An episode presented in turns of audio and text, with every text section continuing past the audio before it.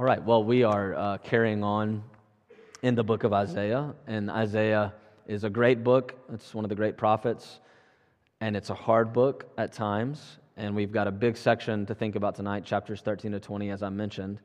Um, and the reason we can do that in the normal time a lot is because chapter 13 really does epitomize the whole of chapters 13 to 20. If you read any commentators on the book of Isaiah, one of the things they'll say is that this is an entire section, a unit from chapter 13 through halfway through chapter 20. And if you have uh, one of our church Bibles or your own Bible, you can flip and see, um, even in the titles, which are not original, we've added those, but in the titles of the sections, you'll see language uh, like the judgment of Babylon, chapter 13, verse 1, the oracle concerning Babylon. And if you flip over, you can see these little subtitles like the oracle concerning Assyria, the oracle concerning Philistia and Moab and Cush and Egypt and Damascus and uh, a number of nations that are considered. And then chapter 21 picks up with Babylon again. You see that? So, fallen, fallen is Babylon, chapter 21. So, in chapter 13, an oracle against Babylon, and then these little subordinate oracles against Cush and Egypt and Philistia and Damascus, and then Babylon again. And so it's bookended, this section, from Babylon to Babylon with all sorts of little judgments that happen in between this. And all of it is one section because it's got a, an idea behind it all. It's got a main theme. And the main theme you, you might have seen in verse 6. Uh, it says, Wail, for the day of the Lord is near. Okay, so this whole section is talking about this idea that we see across the Bible, the day of the Lord.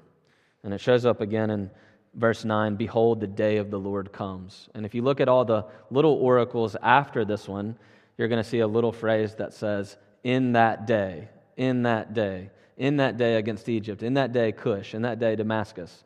And all of these little phrases are referencing this big idea, the day of the Lord. That's what God has brought here and is bringing. Now, we've got to be very limited tonight uh, this is a very difficult passage to think about and talk about. And the day of the Lord is a major concept throughout the Bible, Old Testament and New Testament. And we can only talk about one aspect of it this evening, and that's the aspect of judgment that the day of the Lord brings. So let's think about that together. What is the day of the Lord? What problem does it create for us? And then what hope does it bring to us? Okay, so first, what's the day of the Lord? Very briefly. We here in Isaiah 13 and in the whole book are in the 7th century BC, the 600s, the mid 600s. And at the time, Assyria is the great power of the land. They're the world dominators at the time, they're the colonial empire. And if you were to pick up a newspaper in the middle of Jerusalem, right here, when Isaiah is writing Isaiah 13, it would have said on the front page of the Jerusalem Times Assyria has been the great power, but Babylon is rising.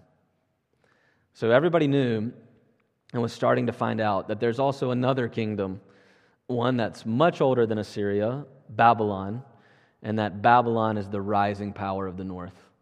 And eventually, Babylon is going to destroy Assyria, and eventually, Babylon's going to be the ones that destroy Jerusalem in the 580s. Uh, towards the end of this book, and this is what Jeremiah is prophesying about. It's what the book of Lamentations laments, what the Babylonians will ultimately do to Jerusalem in the 580s. Assyria is the, is the great power, the great problem for Jerusalem and Israel at the moment. But when you come to this section where the day of the Lord, the day of judgment, is, is being meted out against all these nations, it's not Assyria that gets the first billing, it's Babylon. Babylon is the beginning, chapter 13, and as I said, the ending, chapter 21. It's the bookends. And there's a real reason for that. You know, there's a primacy to Babylon across the Bible. If you've read much of the Bible, you'll have noticed this that Babylon keeps coming back. Uh, even well beyond Babylon actually existing, Babylon becomes the great symbol. So if you read the book of Revelation, the prophet John, he says over and over again, the, the apostle, that Babylon is the great problem that Jesus is coming to deal with in the end of all of history. And that's because of an Old Testament idea that Babylon is the symbolic power that stands for all evil. So, Babylon is a real place, it's a real city, it's a real empire. It starts all the way back in Genesis 11 at the Tower of Babel, but it also stands for more than just a place. in the Old Testament. And so Babylon is not to be thought of here merely as a world geography, as a sorry, as a as a local geography, but more like a world concept. And the book of Revelation tells us about it. John tells us that Babylon is anywhere that the playground of personal and corporate vice has been maximized. You know, it's, it's where lust, greed, gluttony, and violence have become nothing more than everybody's vending machine.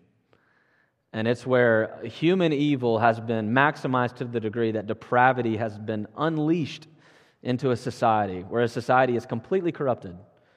That's where you have Babylon. Anytime that happens, you've got Babylon. It's when evil desires are maximized throughout history. And we know that's what Isaiah is talking about here because if you look carefully at verses 1 to 16, you'll realize he's not talking about a specific nation, Babylon. He's talking about the world in verses 1 to 16. You can look down and see that. Verse 7, he says, The day of the Lord is coming upon every human heart. Verse 7. Verse 9, it's coming to destroy sinners from the land. And that word land there is the wor- wor- word for world or the earth. It's the kind of word that you see in Genesis 1. God created the land, the, the whole world. He's destroying the sinners from the whole world in verse 9. Uh, you see it again in verse 11 I will punish the world for its evil. Uh, verse um, verse uh, 10 as well. It says it over and over again that Babylon here is a symbol that stands for this cosmic universal image of the day of the Lord, the day of judgment, the day that God will come and judge all evil from all the lands, from all the lands of the world. And so, the big idea of the day of the Lord, the first big idea, is very simple, but it's very difficult. And it's that God is assembling destruction in order to knock the hell, purge the hell out of earth itself. That's what God plans to do, is doing, has done in the day of the Lord. And on the one hand, tonight, you've got to be, you know, you're a modern person, you've got to be willing to say, I want God to dismiss, all hell, all evil from the world. I want God to come into the world and, and get rid of all the evil and purge all the evil. And at the same time, when you come to this, a passage like this and you read what that looks like, you read a text like verse 9, which says, when the day of the Lord comes, it comes with wrath and fierce anger. You see, on the other hand, I don't want the day of the Lord. And I don't know what to do with a passage like this. I don't know what to do with the concept of the day of the Lord. It feels difficult. It feels cruel, as the language puts it here in the text. And this is all over the prophets. Zephaniah 1:14 says, "The great day of the Lord is near, and it's hastening fast." Amos 5:18, "Woe to you who desire the day of the Lord; it is darkness, not light." And so one scholar puts it like this The day of the Lord is when God intrudes into space and time to reconstitute right order through punishing wickedness. Okay, what do we do? Secondly, the problem that it creates for us. Uh, modern people, we come to this, and you know, no matter how mature you are as a Christian, no matter how great of a Bible reader you are, we still come to a passage like this, and there's one big problem I think that comes up as you read it. You read uh, text like verse 9, verse 16, and the question that comes up for us, and really for any human being, is Is God good? Can I read a passage like this? Can I read about the day of the Lord and say that the Lord is good? And I want to say tonight that we don't, we don't ever need to hide from the, from the Bible. You know, we, we don't ever need to skip over things. We, we need to be able to come and look at exactly what it says and try to understand it as God's given it to us. And so in verse 16, we have one of those texts, one of those that most of the time, if you're preaching a passage, you, you try your best to not have to talk about. But I think we should. And it's verse 16. It says, Their infants will be dashed in pieces before their eyes, their houses will be plundered, and their wives ravished. You see a text like that, and you say, is God good or is God unnecessarily brutal? What's happening here? How am I to understand a passage like this, especially as a modern person? In a day where all sorts of people are challenging belief in the Bible based on verses like this. Richard Dawkins, the famous uh, militant atheist of our time, he says that the Bible is a text remarkable for the bloodthirsty massacres it records and the xenophobic relish with which it does so. Now, I think that if you take a closer look, if you take a closer look, there's something substantially different happening uh, that Dawkins doesn't understand, to say the least. And let me suggest to you that to understand passages like this, you've got to be able to read it in the light of the whole Bible. You got to be able to read it in the light of all that God's doing from Genesis to Revelation to really understand how, how, to, how to take it, how to see it, how to read it. And so we're going to do something a little different tonight. And um, sometimes, sometimes you come to passages in the Bible where you have to do a little more teaching than preaching, though we're still going to do some preaching too um, in a moment. But you, have got to do that sometimes. You've, you've got to get through, through hard things sometimes by, by thinking of it in a different way. So let me give you, in this second point, just four, four things I think that we need Bible wide to understand in order to treat a passage like this.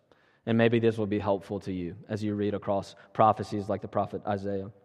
Okay, so the first thing is this when you look at God's judgment in Joshua, the conquest of Canaan, Canaan uh, Kings and Chronicles, uh, under the hand of David and his sons, when you come to the prophets and you see the wars that are being prophesied, the day of the Lord, one of the things that's so important is to see that you've got to read these books in their entirety to understand the point. And when you read these books in their entirety to understand the point, the big idea is always the same.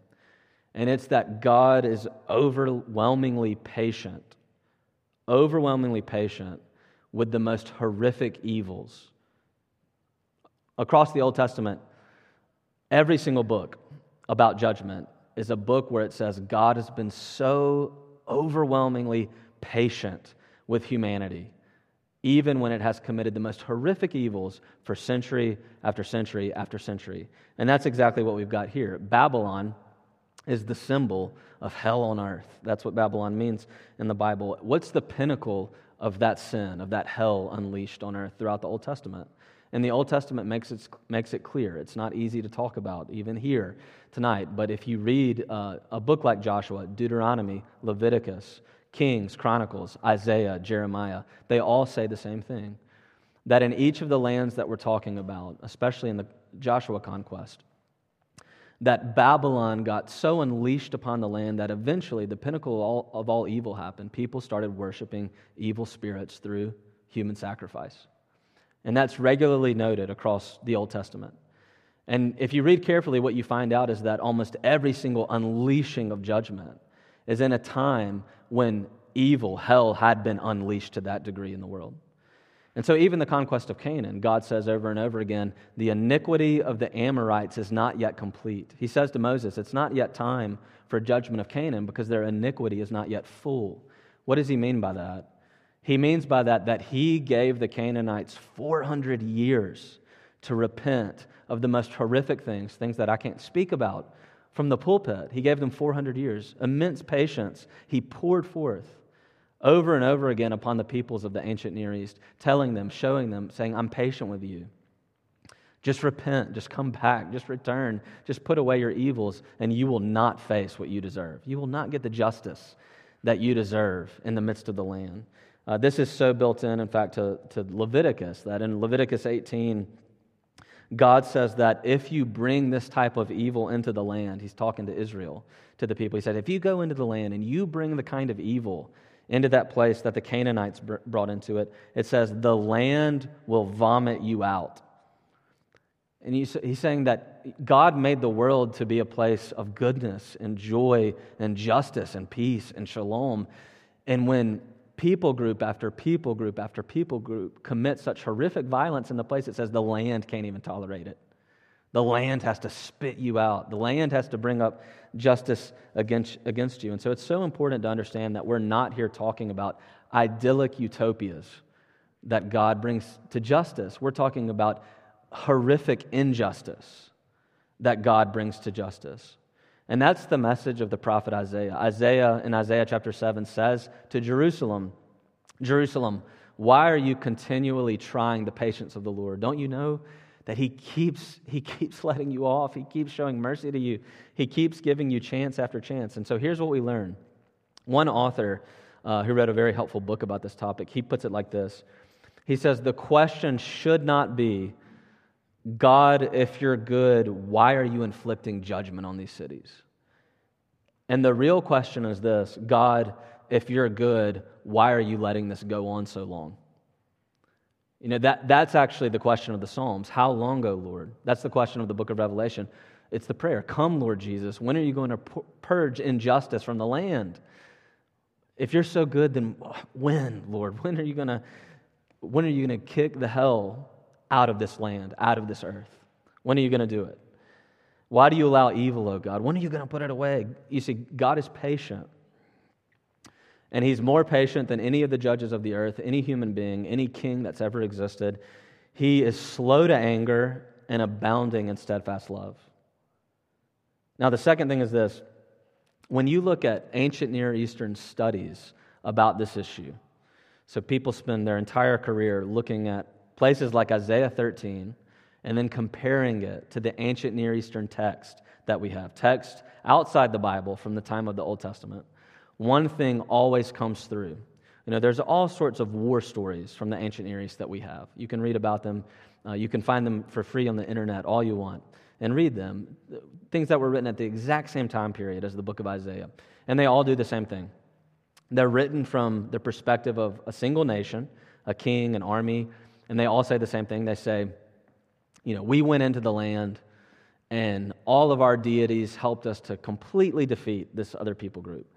And our king is the best king.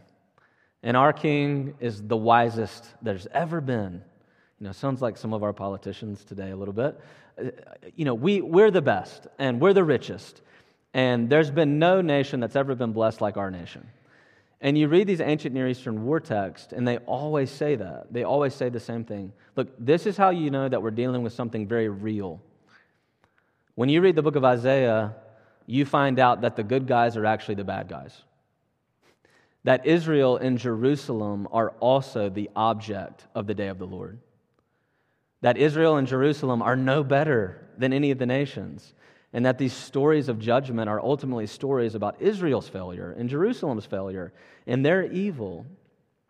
And that's why in the New Testament, uh, in the Gospels, when Jesus Christ creates the term that we now call hell, Gehenna, what is he referring to? He's referring to a space outside of Jerusalem this space, Gehenna, it was a land, a territory outside of Jerusalem. You could see it from the Temple Mount, and it was a place called the Valley of Hinnom. We read about it in the prophets. And at the Valley of Hinnom, the Israelites had, at the time of the Old Testament, sunk to the same exact level of evil that I spoke of earlier. You know, Jesus actually looks out at a place and says, That's hell. You want to know what hell is? Well, you want to, you want to know what Babylon is? It's, it's what they did. It's when, it's when a hell like that gets unleashed into the world. And, and, Jerusalem had done it too. And so when Dawkins says, you know, this, these wars in the Old Testament, they're xenophobic, well, oh boy, he didn't read well. Because actually, the whole point of the Old Testament is that Israel and Jerusalem are the object of God's judgment because they're the same as everybody else. You know, he shows mercy, he's so patient with the world, and he brings justice in the midst of injustice equally he has no partiality. And that, rem- that tells us that we've got to remember the Deuteronomy 7 principle. You know the Deuteronomy 7 principle? It's one of the great passages of the Old Testament. It's a principle that stands for everyone for all time. It's when God says, I'm about to send you into the land of Canaan, but when you get there, Israel, remember, if you ask the question, why us? Why did God put us in this great land? You need to remember one thing I did not do it because you were great. I did not do it because you were morally upright. I did not do it because you were powerful. What does he say? Deuteronomy 7 9. I did it because I love you. That's it. And any single moment in all of human history that we're not being judged, it's because God is patient and because God loves us. And anything other than that would not keep us from the fires of justice the fires that we deserved. Uh, I love what Alexander Solzhenitsyn said about us, about humanity. Alexander Solzhenitsyn uh, wrote the Gulag Archipelago, the, the account of the horrors of the Russian gulags of the mid early 20th century. And Alexander was, uh, Solzhenitsyn was a prisoner of those gulags. And he came out and he wrote uh, the multi volume series on that. That's a really important read, a great read.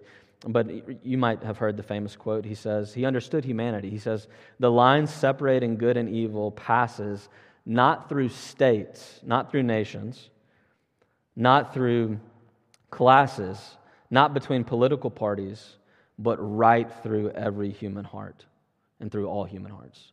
The line separating good and evil, it runs through every single human heart. It's not an issue of states and classes and societies and people groups and races. It's all of us. That Babylon runs through every single human heart. G.K. Chesterton, more popularly, you've heard this. Probably it's cliche at this point, but Chesterton was asked to write an essay uh, in the early 20th century uh, from one of the London papers, um, an essay contest. And they asked all the great thinkers of the time, including Chesterton, they said, write a short essay on what is wrong with the world. And what did Chesterton write back? He said, Dear sirs, I am. Yours truly, G.K. Chesterton. You see, he understood. He understood that Babylon runs through every one of our hearts. And that means that whenever we read a passage like this, we have to say, Oh Lord, why are you so patient with me? Why do you, why do you allow me to draw breath?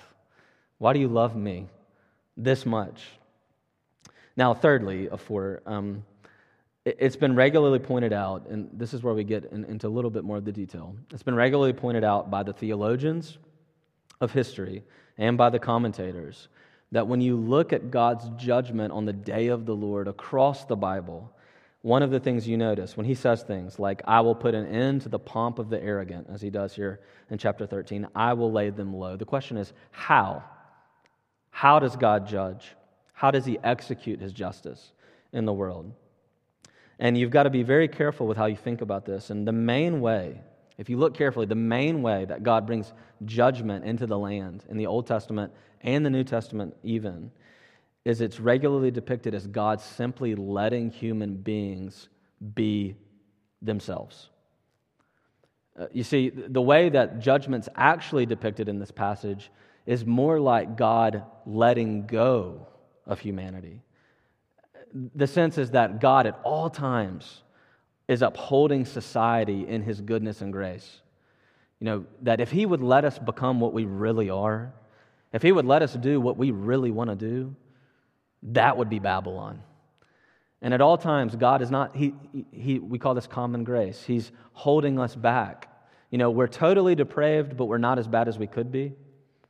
And the judgment in the Old Testament is regularly depicted as God allowing us to become what we really are in our sin.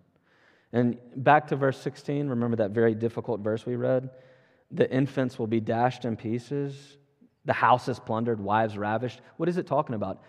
It's not talking about the agency of God. It's saying that when the Medes come, when the Persians come, when the Assyrians come, when the Babylonians come, humans are going to do this against humans. He's saying, if I unleash my grace from you for just a moment, this is what humanity does to humanity.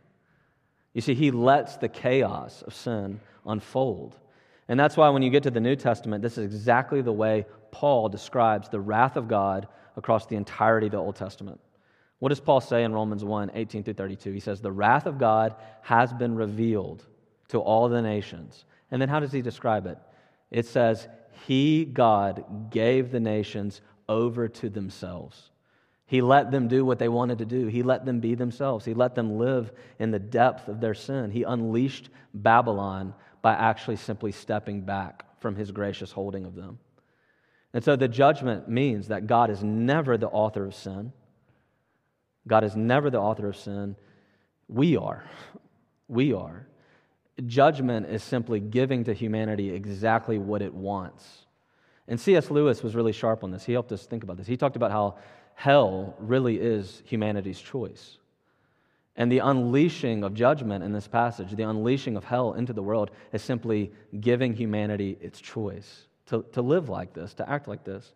Now, you may be tempted, we, we all are tempted to say, but oh boy, we're modern people. We know that we've progressed. You know, we've gotten beyond this. We've gotten beyond things like this. And let me just say, this is not a numbers game and need not be, but I just want to note that in World War II, the low estimates for civilian deaths at the hands of soldiers and bombs. Civilian, non combatant deaths on the low side was 45 million people. There were more deaths on a few single days of World War II of civilians than, than the entirety of war deaths in the Old Testament combined. We're modern people, but we're, we're the same. And there are today 50 million people in human slavery situations, 50 million across the world, being trafficked in horrific moments. Solzhenitsyn had it right. He had us right. We haven't gotten better. The, the line of good and evil runs through every human heart. We, we are prone to Babylon. And that means that we've got to understand that any moment that society is being upheld, that it's just doing okay at least, is a moment where God is pouring forth His grace on us. He's patient, He's love, and He's gracious to let us carry on. Now, fourth and finally, fourth and finally, lastly, that means that I just want to point out. Uh, let me give you one thing before I say that. I, missed this quote, and I want to give it to you. Miroslav Volf Miroslav Volf uh, gives us something very helpful in his book, Exclusion and Embrace. Let me close my third with this. Um, this is what he says. Just, just think about this. He says this In a world of violence, in a world of violence, it would be unworthy of God to withhold the sword of judgment. If God were not angry at injustice and deception and did not vow to make the final end to violence in the day of the Lord, would God be worthy of our worship? Even more, he, he carries on. Let me give you one more. He says, In a world of violence, we are faced with an inescapable alternative either God's violence, either God's justice, or human violence unto justice. Most people who insist, well, God, God can't be bring justice. God can't bring judgment into the world. I can't believe in a God who judges a city, who judges a nation, who judges anyone. They think of nothing at the same time of entrusting final judgment into human hands of entrusting justice and judgment into human rulers. And it seems responsible to say something like, well, surely God can't be a God of judgment. But that God should judge the world seems crude while they're totally okay with human beings doing the exact same thing. We can bring justice even by violence. That's okay if it's brought about by humans, but God cannot be entrusted to that. And so without God, violence will always thrive. Now, lastly, that leads us to say is, is God, let me, let me close this point by saying, is God full of wrath and anger? You know, it says the wrath of God here in chapter 13 on several occasions. And let me do one more broad thing, and that's say that the theologians of history, the Bible scholars of history, have all agreed throughout 2,000 years of reading the Bible as one book. They've said the same thing, and they've said that the wrath of God is not something that comes to us in the way that you think it does. Number one, it's, it's God unleashing who we are as humans. But number two, is God full of wrath? In other words, is wrath one of the characteristics of God, an attribute of God? And for 2,000 years, Christians have said no. No. God is not wrath. God is not anger. You see, when you get to the New Testament, you, you realize this. Paul says in Acts, he says, Men of Athens, understand that the true God is not of like passions as you and I. That's a word for emotion. And it means that God is never to be thought of as someone like us who gets angry. You know, sometimes you're okay and then you get angry. God never does that. He doesn't get angry, He doesn't get full of wrath. You see, God is holy and God is love. He never gets angry, He's just. God never gets loving. You see, God, see how this works? You say, well, I'm not sure about that with anger, but think about love. You, you say, look, God never starts to love you. God never started to love you. He never began loving you. He always is. God is love. He doesn't begin to love. God never gets angry. He is just. He is holy. God is not full of wrath, He is holy love. And so when the Bible talks about God's wrath, what's it talking about? Paul says, the wrath of God. What's the wrath of God? The wrath of God is the effect of justice. The wrath of God is what we experience. It's society going all the way to the bottom. It's, ju- it's the judgment we feel, we experience. It's justice poured out into the world. God is not wrathful. Wrath is an effect of God's justice. that we experience in the world. And the theologians have said this for century after century after century. God is love, God is good, and because He is good, He is just. And so the message of Isaiah, even here in Isaiah 13, is God is love, God is holy, God is patient, and God will purge the evil from the land in the day of the Lord. Now, last thing as we close, point three, and it's just one brief note the hope it gives us. Let me close by saying that the day of the Lord gives us hope. And it, that could be talked about in multiple ways. One of the ways we've already mentioned oh boy, are you a human being tonight? Do, do you look out at the world and say, Lord, when will you bring justice? You know, when will you put away the 50 million, the 50 million people that are currently enslaved in modern slavery in some form? When are you to, when are you to do away with that? And as a Christian, you know, your heart gets softened and you melt under the, under the beauty of the gospel and you start to feel the pain of other people. And, and it makes you actually say, Boy, if you're good, Lord, I just want you to come. Come, Lord Jesus. Maranatha, the, the final prayer of the Bible. But let me focus instead on this other way that the day of the Lord brings us hope. And that's to say that the day of the Lord came in little snippets in the Old Testament. The day of the Lord is coming at the end of history in the book of Revelation, but in the middle of history, the day of the Lord already came. And you can see that in Isaiah 13. Isaiah 13, verse 10 it says, The stars of the heavens and their constellations will not give their light. On the day of the Lord, the sun, the day of the Lord, the sun will be dark at its rising.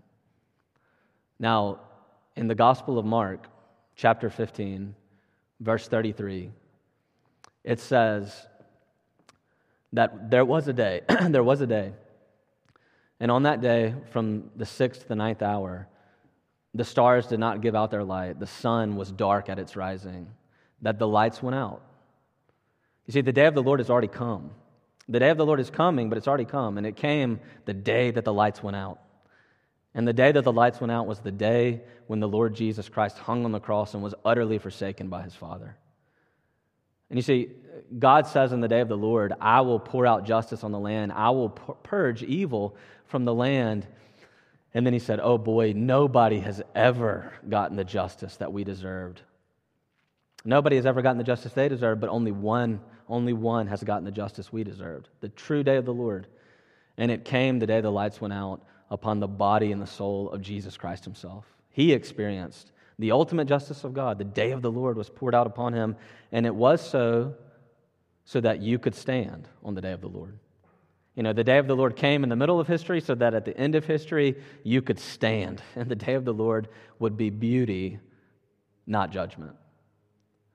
And in Jesus Christ, God has done it. He has brought it. He has brought justice. He has poured it out upon this man's body.